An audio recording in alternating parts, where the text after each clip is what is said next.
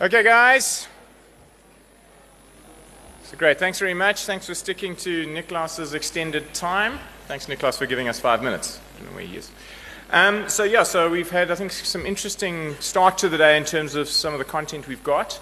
Um, so for the next uh, session between sessions between now and lunch, we, we're covering, I suppose, we're sort of building on that TCF theme and sort of having a look at specific products aimed at a very specific target market, and hopefully we'll answer the question about does customer segmentation work. Um, and I'll introduce the speaker there now. We'll then move on and look at some elements that are critical to pricing of insurance contracts. So setting the price and then also setting the, the, the, the valuations of that in terms of mortality. Um, and then we'll look at how we need to look at measurement going forward. So we've got a sort of reasonably varied rest of the morning um, from, uh, from product into, into product, product and, and valuation um, uh, technical aspects all the way into, into reporting. So first up, uh, we'll, we, we welcome uh, Marc Tison, um, who is um, an a, um, entrepreneur in the insurance sector and in the micro, micro insurance space. Um, I'll read his bio because it's, it's, structured very differently and I quite like it. Um, so he believes that our generation is tasked with uh, the urgent responsibility for making the world a better place. Um, he's an entrepreneur, having founded a number of businesses which uh, continue to be successful today. His current venture, and which we'll be talking about today, is Zing. It's an amazing business that started its quest in 2015 to discover uh, the financial industry's Uber moment, specifically for customers who have limited or no access to financial services. Um, and as I say, he's been in the industry, he's been a management consultant, um, and so we welcome him and we look forward to your talk. Thank you, Marc.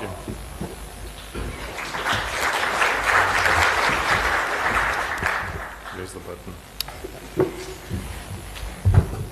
Thank you, everyone. Um, I thought at the tea break only a few people would come back. Um, microinsurance is, uh, is um, at the tipping point in terms of a hot topic. Um, if any of you guys haven't researched or gone into microinsurance, there's hordes of information, there's hordes of uh, NGO organizations involved in microinsurance. There's actually a lot of data now today um, in terms of the specific segment on microinsurance. Um, I want to share with you guys, um, we started um, three years ago with this business. Um, so that's the nature of uh, insure tech businesses. They actually, uh, uh, you know, a day in our life is probably, um, we joke about it, but maybe three months in a legacy insurer. Uh, we, we move fast and forward every single day. Uh, what counted for, for yesterday doesn't count for tomorrow. Things move very, very fast in our organization or in this typical organization, and we come into a more um, agile type business. So in three years, we have secured licenses in three territories. Uh, when we started out in Zimbabwe, there was not a microinsurance policy framework. We got involved in the formation, formulation of the microinsurance policy framework in Zimbabwe. Uh, it took nine months from beginning to end, and we were the first recipient of the microinsurance policy license in Zimbabwe. So I have license number one. Uh, my problem is that there's uh, about six noughts in front of the one, but effectively we are number one. We're working with the regulator also in Malawi. We've been issued um, also a license there. It's a funeral license because they're behind with their microinsurance policy framework. And they got so excited by our model that they actually uh, took an old funeral license that was off the shelf and put it back on the shelf and issued us the funeral license. Uh, we in Zambia as well, we actually pushing forward um, with a long-term license because there wasn't a microinsurance license. Uh, we've paused that because if you guys know, or any of you guys track these kind of things. The 14th Microinsurance International Conference is in Zambia, in Lusaka, and uh, we suspect they are going to uh, launch the microinsurance policy framework in Zambia at that time. So it's been an exciting journey. It's been three years. The customer was not at the center of our value proposition when we started out. We had to learn the hard way. But it's great that I followed the TCF presentation because I want to say to you guys that I actually think TCF is dealing with the symptoms and not with the cause. And the cause sits with value proposition. You have to understand the customer in terms of the complete value chain, not just products and pricing of products, but the complete value chain. So how are you going to service the customer? How do you process claims? How do you that's that's access. That's giving access to the customer. If the customer has to travel, you know, um, and spend hundred dollars on travel to go and get a five hundred dollars claim paid out, it's, it's really not good. So when you look at the value chain, you have to look at the full value chain and understand where's the customer. So one of the things we did is, I mean, obviously with all businesses, you do spend time understanding which segment you're playing into. Uh, we just went into these countries initially and thought we're going to work with uh, the poorest people. What we discovered is at the very bottom of the um, income segmentation is that the poorest people cannot afford premiums anyway. And when you start to understand these societies and how they manage, because they're very societal, the societal cohesion is very, very, very strong. So I can probably draw a graph, uh, but the wealthier you are, the less the social cohesion, and the poorer you are, the higher it is. So the social and society forms a very, very big piece in the lives of these people. And you find that society actually helps the very poorest in those societies, so they don't need to take out premiums. So we pinpoint ourselves at actually the mid foundation, not the lower foundation, up to the mid mass market space. Actually, what's emerging now out of our model, because we've launched now into Zimbabwe, we're actually picking up that it's actually more top of the foundation space rather than the mid foundation space, um, who are effectively our start customers. And they take out funeral risk for the family. They try and cover their kids and the rest of the family and all these things. That's their start of the journey. But that's the segment. This is the segment that when any calamity um, arrives in their life, they lose everything. Uh, but everything might be a cow, might be a bicycle, it might be a wheelbarrow. So these are the assets they accumulate. And when there's a death in the family, they have to get rid of these assets to actually bury their loved ones. Going a level lower into the actual segmentation and understanding the profile of the customer is absolutely key. Uh, we only learned this lesson, so in this three year journey, I think we were in year two and a half before we realized we need to stop guessing from our offices in, in, in Stellenbosch in the technology park there, and we thought we have to get out on the ground. That was two and a half years into the journey. We'd gone to the internet, we Googled everything, we read World Bank data, we went to GSMA data, and we decided this is what the client wants. And uh, the big difference is that we went on the ground.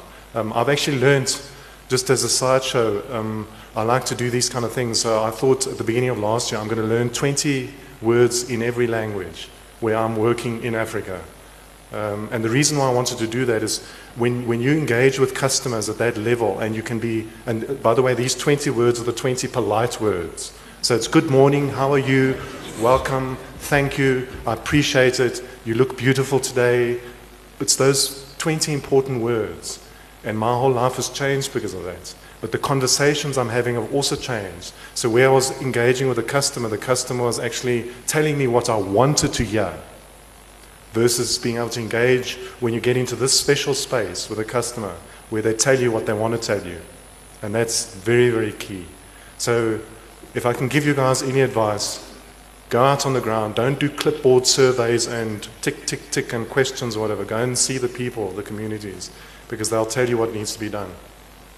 We were talking about TCF earlier, so just two tips I'd give you. Uh, in Africa, I think Paul made a point about it, but in Africa, TCF isn't um, regulated like it is in South Africa um, in, in, a way, but it is happening. And uh, one of the things that we've gone and done was we, we, so I'm not a fellow of the Actuarial Society, but I am a fellow of Smart Campaign. So you guys can Google Smart Campaign.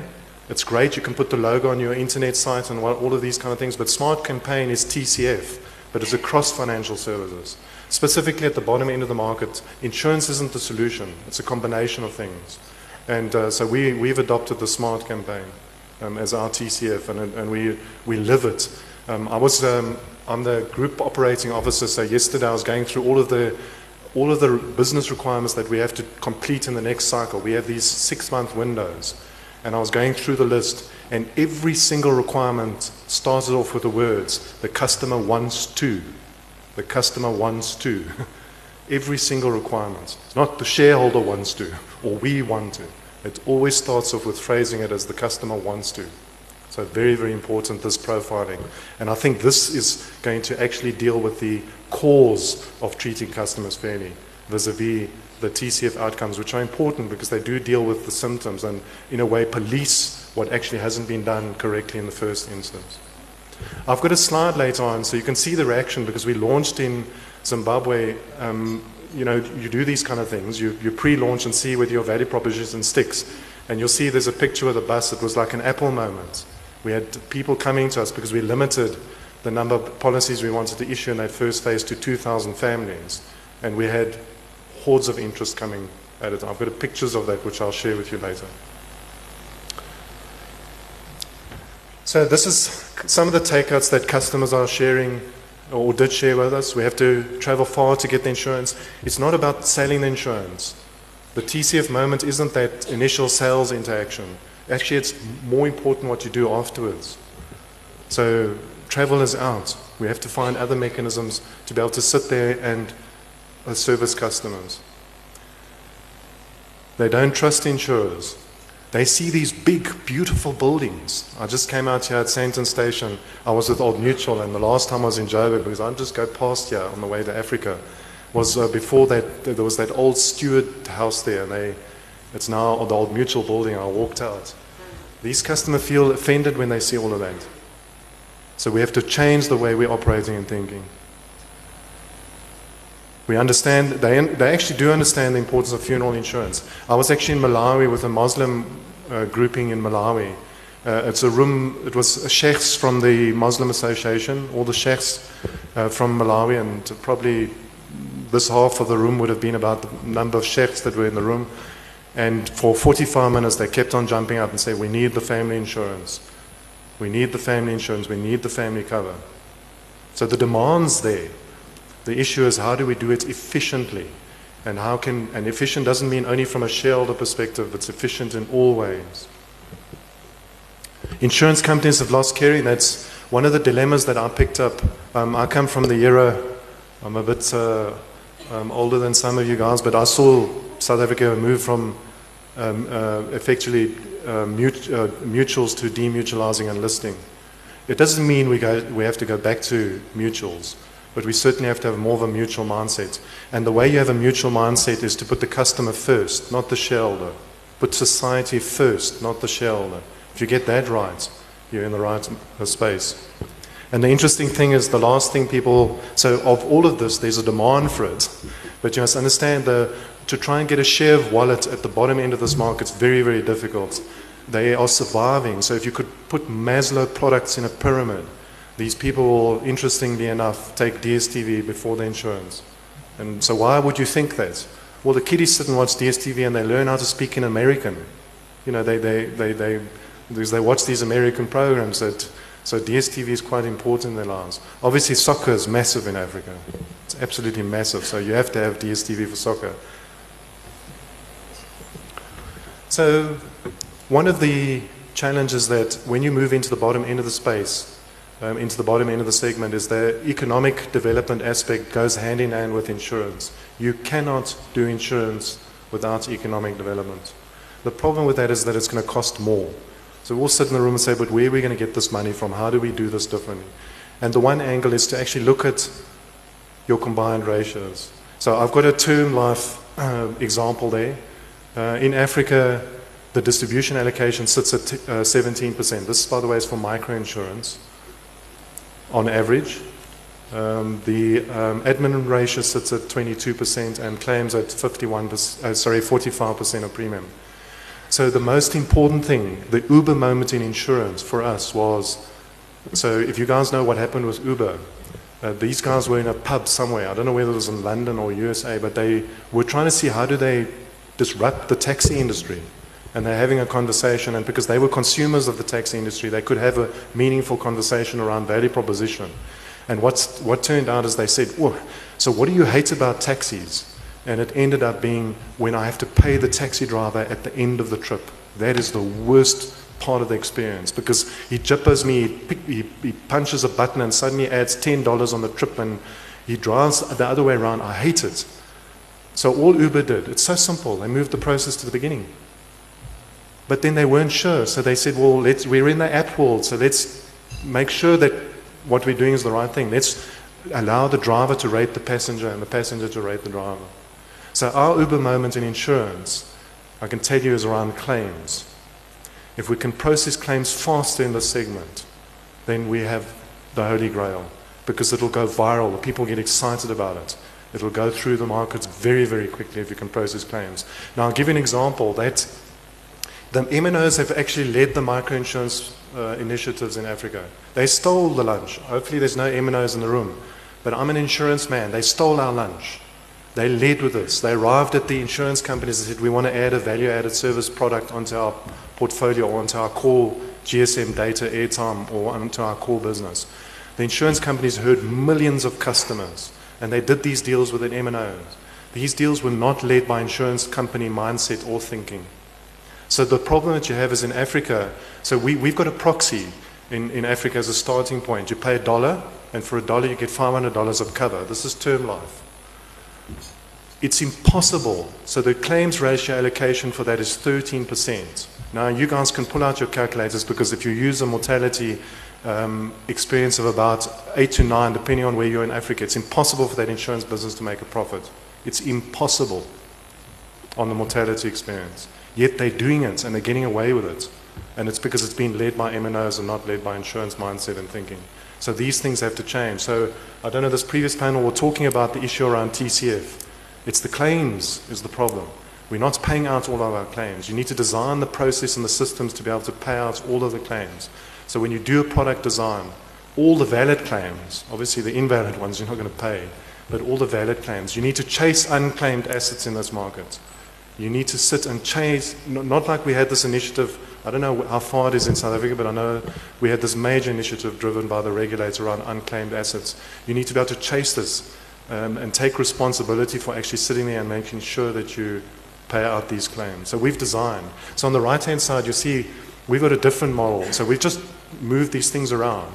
But what we have done is we freed up the possibility to increase the claims ratio.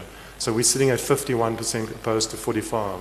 I pay out claims instantly. I must say to you that there's a lot of um, checks and balances that happen before we do it. And I'm going to show you a video clip later of exactly how that process works. Um, so th- there's a lot of big data coming into our platform. We have to be able to. Um, uh, we're not worried about an individual who's going to be fraudulent and try and process a claim for $500. We're worried about syndicates hitting our platform. And so we have uh, key risk indicators on our platform that happen automatically. I'll be in a restaurant and it'll tell me there's a problem. Uh, so um, these are the ways we manage these things. Uh, but it's key. So combined ratio is actually where we started. We actually said, let's unpack this thing.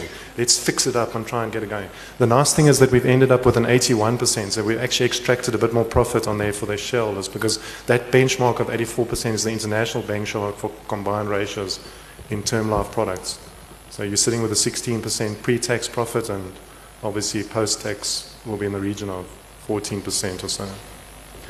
Then there's this middle piece. You'll see I call it uh, building grant capacity. To grow out and grow these markets requires capital. So in the allocation of any product, you should be allocating the capital required to create the necessary capacity to deliver that product in market. And at some point, you'll break even. You'll have sold enough policies, but you should be monitoring that. What we did is we went and partnered with grant providers. There's trillions of dollars available. All that needs to happen is the insurance industry needs to match with these partners and they're prepared to make these investments. There's major grant initiatives around financial inclusion. If you're doing anything around financial inclusion, you'll get guys excited about your value proposition. So that's one way to actually reduce the cost of the product. Take it away from the shareholders. The shareholders' equity will come in at 25 to th- or 20 to 35 percent, depending. In our business, it's more in the 25 to 35, but a stable business will be sitting at 20 percent uh, requirement around return on capital this, this, we don't use that capital. So it's kind of like great for parts of our business. In the three countries that I mentioned, we're actually already doing work and grants work in four countries. So I've got Malawi, Zimbabwe, Zambia, and we're doing uh, work in Egypt. So on the first of this month, we actually started doing work in Egypt as well to effectively start building up capacity. And that's securing the licenses, uh, getting the MD in place, putting the office down on the ground, getting our distribution network up and running. It's all part of that.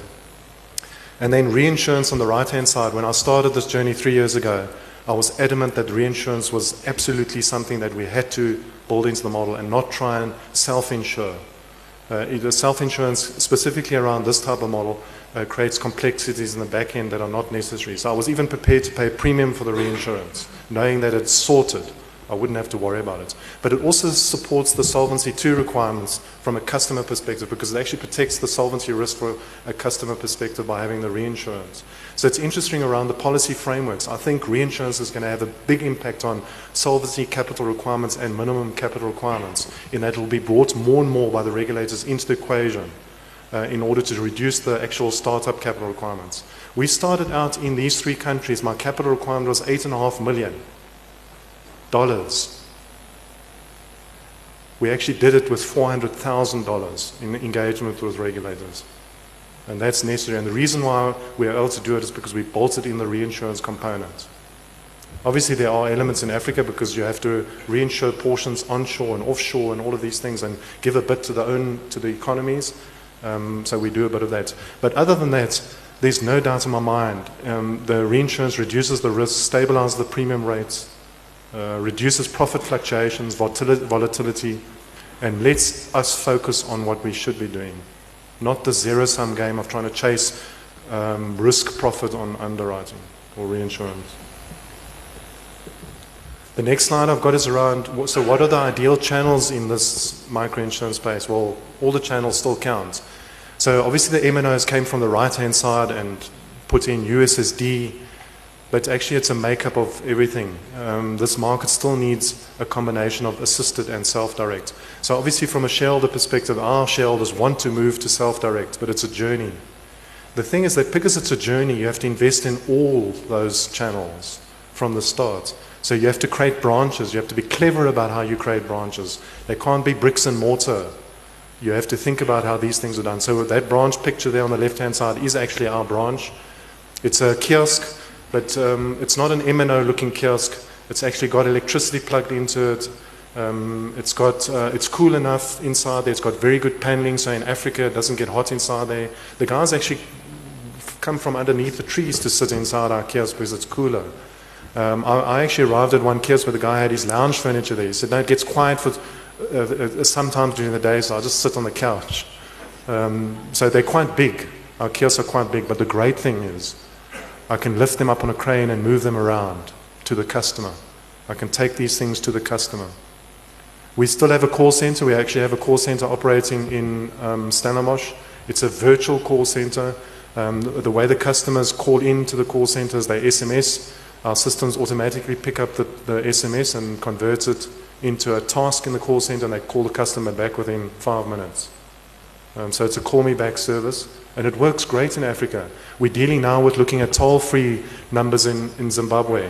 It's a nightmare. It's all cabling, it's all wires. So now we have to have a PABX in our office in, in, in Zimbabwe, and we hope that PABX doesn't blow because the numbers are going to filter through that back into Stellenbosch. And we said we don't want that.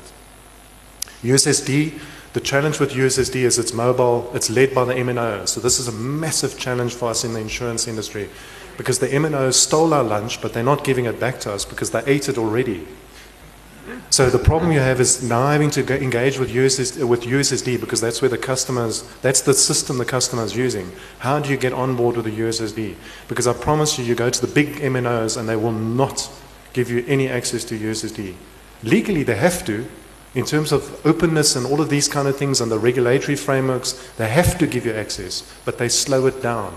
So in Zimbabwe, we work typically, or in these countries, with the smaller MNOs who are looking for, for customers, who are looking for more customers, and uh, because we can acquire customers at a fraction of the cost they can acquire a customer. Because we just issue a SIM card with our packs, and they get effectively the SIM card rolled out almost free of charge.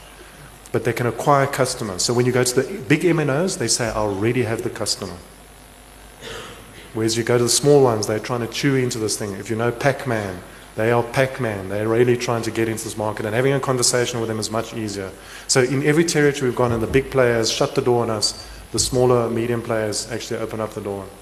So, we've had to think of clever ways of doing USSD, and we are coming up with technology around that, around bypassing, not bypassing, but coming up with our own USSD framework that works actually on very, very thin um, data protocols. So the guy doesn't have to buy a lot of data, and it's going to be cheaper than a USSD session, which in Africa is about five US cents. So we're going to come in at one US, uh, US uh, cent in Africa, and with that, we think people will replace the USSD over time. And then you've got the wonderful Zing app. Uh, well, that's the, our full um, um, capability around the cell phone app. Um, it's a pity I can't show you. We're launching in um, July this year. I would have loved to show you a video clip on that. It's an amazing product, the way it interacts with the customer. But that's more for the top end customer and our agents. Our agents use that, and the top end customers will interface on that. And over time, um, we'll see the USSD customers hopefully moving across. Um, there's a database that you can go to GSMA, and you can see actually the shift every year into the smartphone thing. Everyone's moving towards smartphones, so there's a major drive in, in, in that direction. It's happening, and we need to be part of that curve. But recognize the customers are not all there yet. We spoke about claims early on, so it's quite simple. Um, the claims need to be simpler, accessible, and instant. So one of the things I'm going to share with you in, in the next slide is actually a, is actually um, the, how we do the claims. The process is patented, and uh, so I'm allowed to show you. you. You're the second, third audience to see this. Um, I did it in um, Bern about three weeks ago. Uh, obviously, we couldn't show this to the world until we had the patent secured, but I'll, I'll, I'll share that with you. And um, it's quite exciting how we've actually uh, thought of a different way of processing claims. And When you look at it, you probably will turn around and say, but we could have done it. Um, the essence of it is born around the, so the, the core of the patent lies in the following.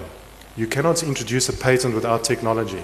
You can't have a process and say, well, my process is patented. You have to put in technology. So all of you guys would understand what the database for an insurance company looks like in terms of the role players associated to an insurance contract. It's your main life assured, it's the additional lives, it's the beneficiaries. These are the role players, it's the agent or the broker. All we did is we added a brand new role player that had never been assigned to any insurance contract anywhere globally. And that role player is called a trusted elder.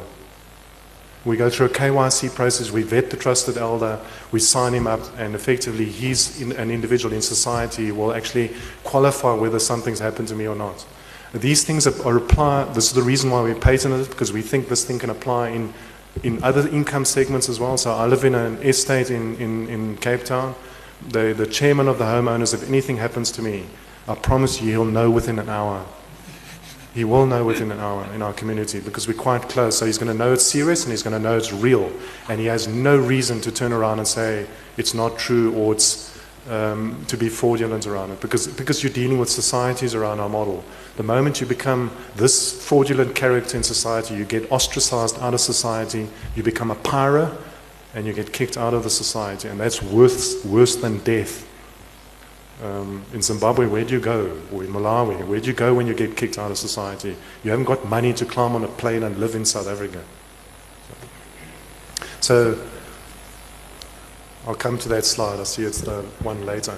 Obviously, technology plays an instrumental role in this. We actually started out our business as, an, as a tech business. We were in the tech space for eight years before we moved into insure space. I was at Old Mutual actually, driving on the highway after I left Old Mutual, not knowing what my next venture would be, and phoned this individual up at a tech company. And um, he said to me, No, you, you have to come here and have a, have a drink because i have got a problem with my tech business. when I sat down with him, he said he wants it to be an insure tech. And he said, Well, you, Mr. Insurance, I'm Mr. Tech, let's build this business. And it became an insure tech, and we moved it forward on the basis of insure tech. But we have immense amounts of technology in our stack, it, and it meets all of the global requirements for encryption. I mean, we've had banks sign off and do due diligence. We've had major corporate sign off. It has many, many elements in, in play. I've just put on the screen a few of the snapshots, but the, on the left hand, is it on the left hand side? You'll see there's a slide there. That's the agent platform. It works actually on any phone or on a tablet or on a television set.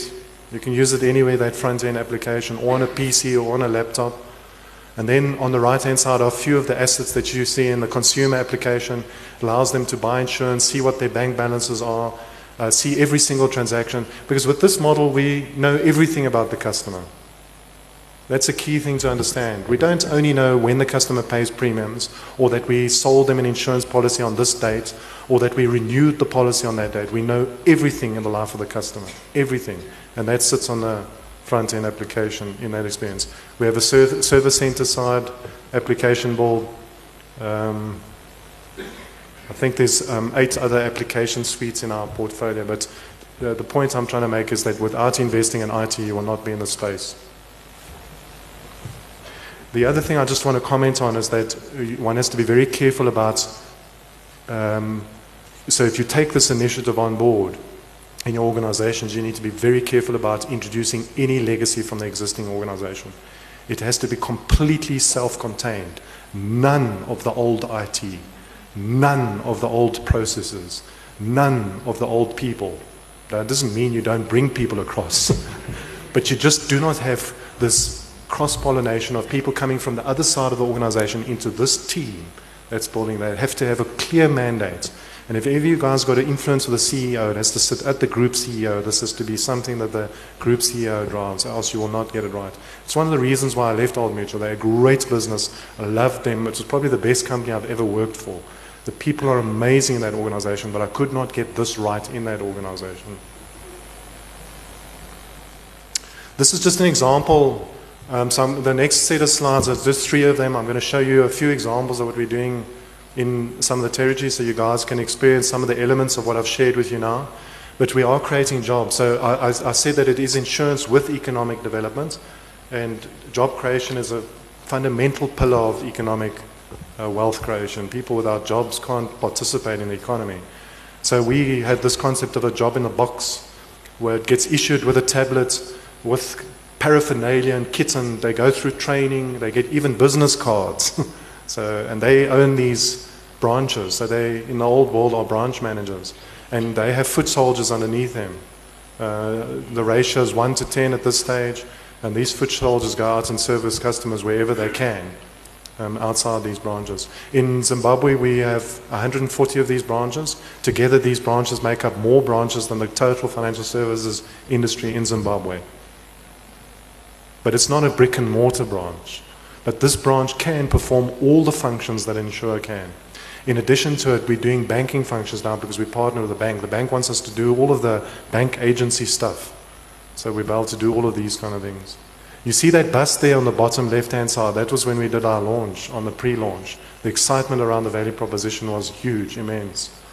We had people, I call them teapots, they're standing and saying, Why can't I get one? So, and um, I must say to you that the package and offering we have isn't insurance led. We're not selling insurance policies. We are, but the customer gets it for free. That party gets for free. And you see there's an example of someone signing up as well. This is the demo I've got on the claims. You must be patient. Uh, the reason is that it is going to take about five minutes. But the reason why I want to leave it at five minutes, I could have shortened it, is I want to show you the experience in its entirety. I could have shortened it, but this is the actual experience and process and how long it takes. Zingsure understands the challenges that people face when processing a funeral claim. Insurers always want you to complete complex claims forms as well as submit supporting documents, which include burial orders, death certificates, and police reports. This is frustrating as generally the insurer's promise is to pay within 24 hours. What they did not tell you is that they will only approve and pay the claim once all claim forms have been completed and you have delivered all your supporting documents. Only thereafter does the 24 hour payment promise kick in. It is more often than not days before this is all concluded satisfactorily. Thereafter, it often requires you to travel long distances between your home and the insurance branch, with wasted time standing in long queues to get your su- supporting documents processed. Receiving a benefit payout costs you money, and in the end, you must sacrifice a portion of your benefit that you were expecting to be paid out. Why does it sometimes feel like the insurer wants to make it difficult to claim? In the end, is it all worth the effort? Zingsure's patented claims process takes just a few minutes and is simple to do. You do not need to complete any complex claims forms, nor do you need to travel long distances or bring a burial order, death certificate, and police report. All you need to do is engage with your trusted elder. The Trusted Elder is a nominated, trusted member in your community that will assist you in processing your claim.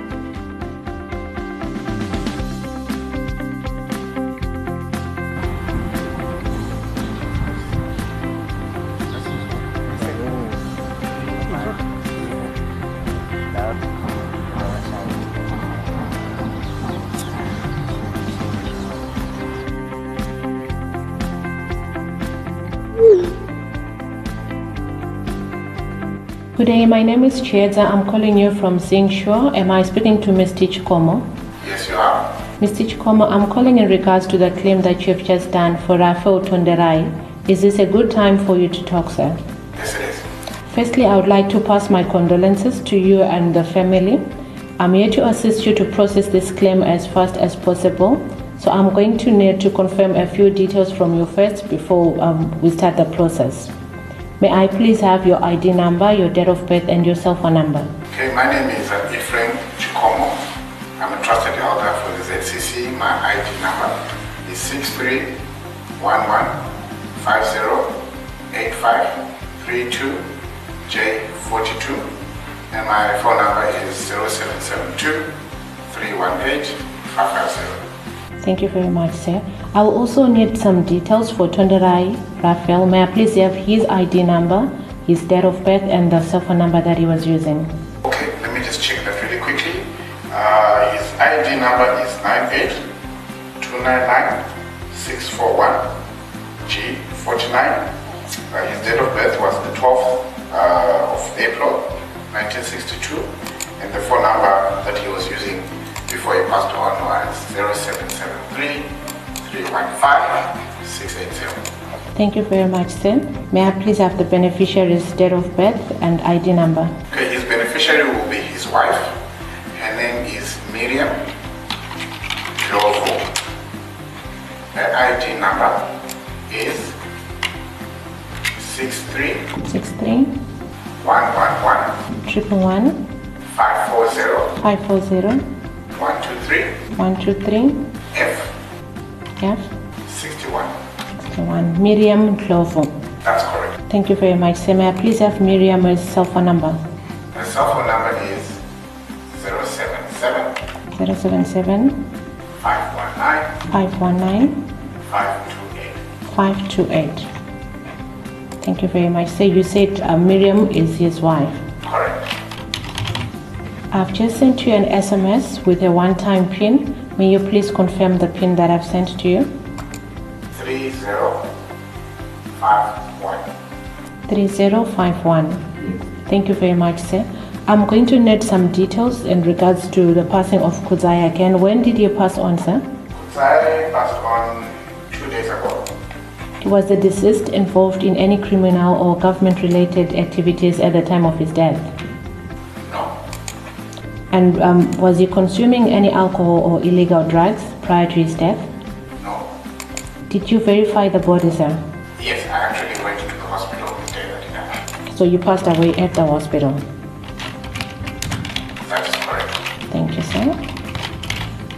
I've just sent a message now to the recipient with the voucher number that they are going to use to collect the money. They will need to take either an ID passport or they have to take a driver's license to collect the money. Is there anything else that you might need help with? That is all. Thank you very much for your help.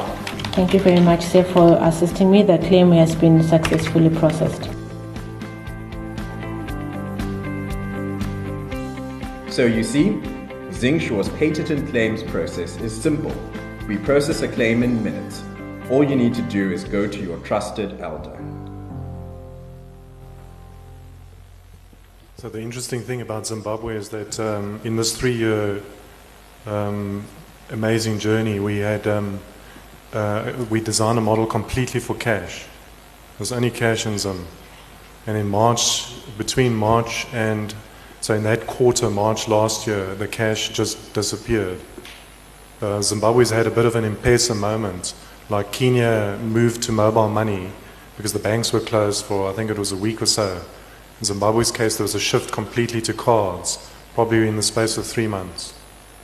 So you can imagine what it did to our business model because we had to change damn fast and to look at uh, for strategic partnerships and alliances in the banking industry, something we wouldn't have done initially. Because if you're dealing with cash, you don't need to deal with a bank other than doing a, doing a deposit. So um, an amazing experience. Now you see that video clip was taken um, where the guy's paying cash, but we are now able to pay actually through other uh, mobile network operators, uh, through our own cash points, and also directly into the uh, mobile wallet. Our mobile wallet It's not an MNO model. Our model is not MNO driven. It's um, entirely agnostic. So we have our own mobile wallet capability and banking card capability. So we've integrated an umbilical cord between the retail banking and the mobile wallet.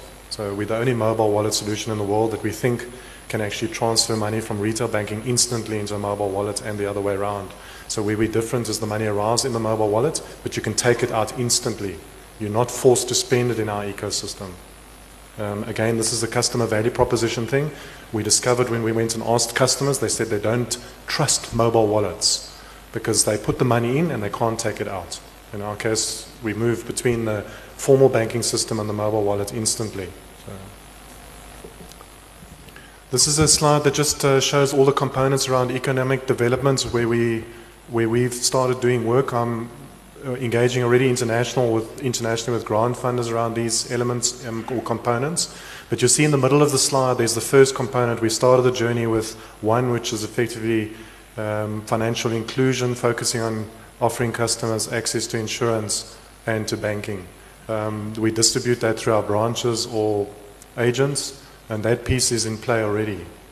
What we're working on now is on the very right hand side is around mechanizing agriculture. And it's born on a simple idea that I had. And uh, when you start to look at how much trillions of dollars have been plowed into food security globally, it is, um, it is horrendous. But it's food security for a family or for a small society.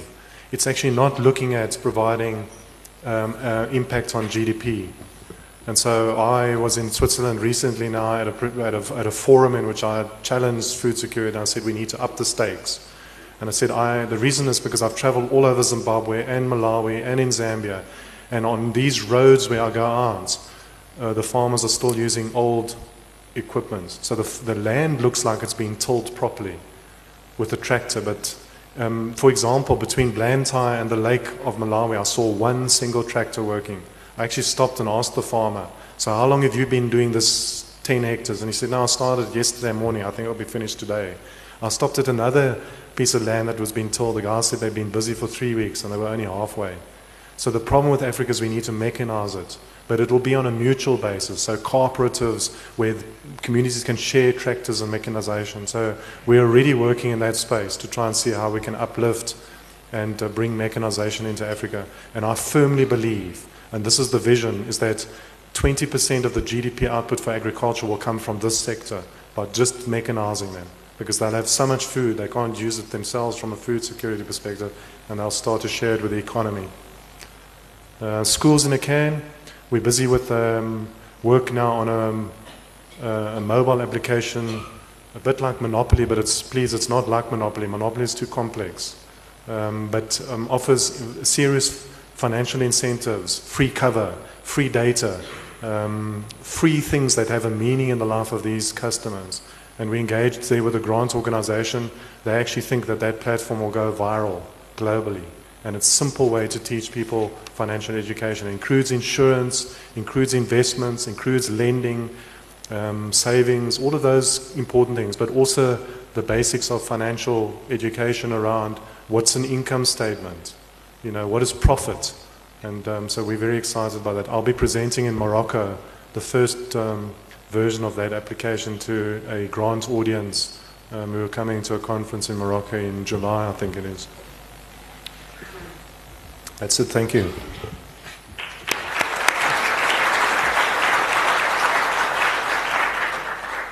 Thanks. Thanks very much, Marc. Um, we have got some time for a couple of questions. I think it's a very interesting topic and a very, very, very topical one given the, the TCF discussion we've just had. So a couple of questions from the floor. Nikki?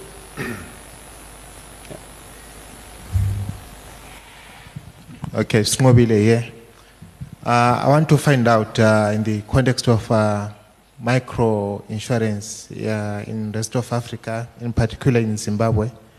Um, I, I, grew up there, and uh, what's happening is your target market um, is the same target market for funeral parlors and even the big insurance companies that sell funeral policies.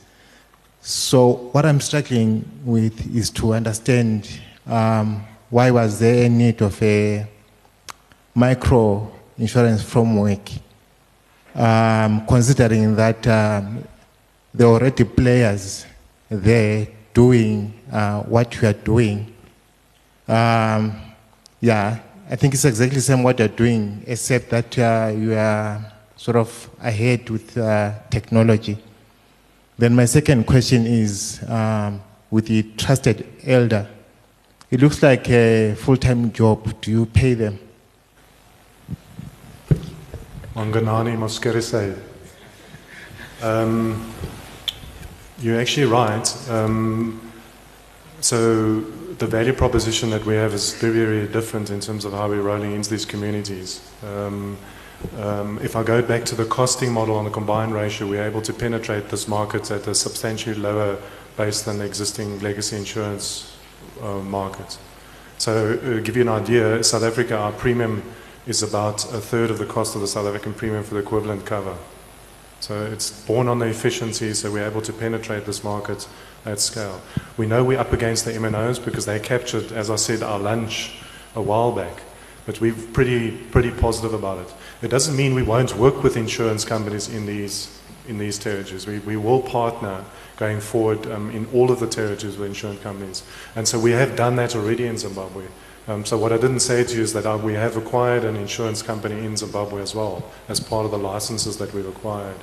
Uh, so we, we really still think there will be a partnership between ourselves and the rest of the industry. Um, then just on the funeral side, we're not competing with the funeral parlors. We, we don't want to be in that space. Um, it's, um, uh, what we are doing is we're paying out a final expense. And it's more of a final or cash um, on, the, on the death of a, of a member in the family than actually providing for the funeral.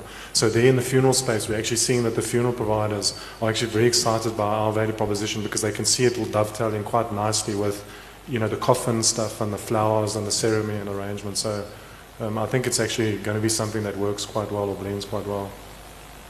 Then uh, your point about the trusted elder, um, you're not, are you an actuary? Okay, so um, obviously the number of trusted elders we need is based on our mortality experience. We calculate exactly what it is, and um, you can do the calculation now. Um, it's a single event that the guy might have to be involved, but you know the 2,000 deaths aren't going to happen with one individual. They could, but they don't. Um, so we, we, we do do a calculation around the number of trusted elders that we need in each of these societies, and it is based on our mortality estimate we don't have enough data yet to actually start driving our own mortality assumptions, but we use this estimate. yes, we do pay. Uh, so they paid for, for doing the task. So they paid five dollars. To give you an idea, they paid five dollars for every. Um, you saw the interaction there with the trusted elder. They get paid five dollars. But there's other things they they, they get. Um, the, the, trusted elder gets free um, insurance in our model. They belong to our program for free. They're brand ambassadors because they are already brand ambassadors. So we didn't want to destroy the brand of these large organizations, and so they drive that. Two good questions. Opportunity, opportunity for one more.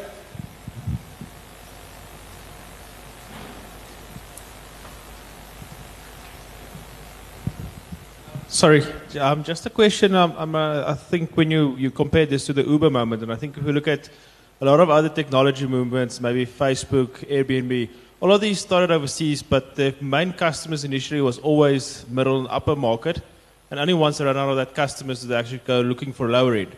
So, for example, Uber will have no impact on a, on a guy taking a minibus taxi because they still can't afford it.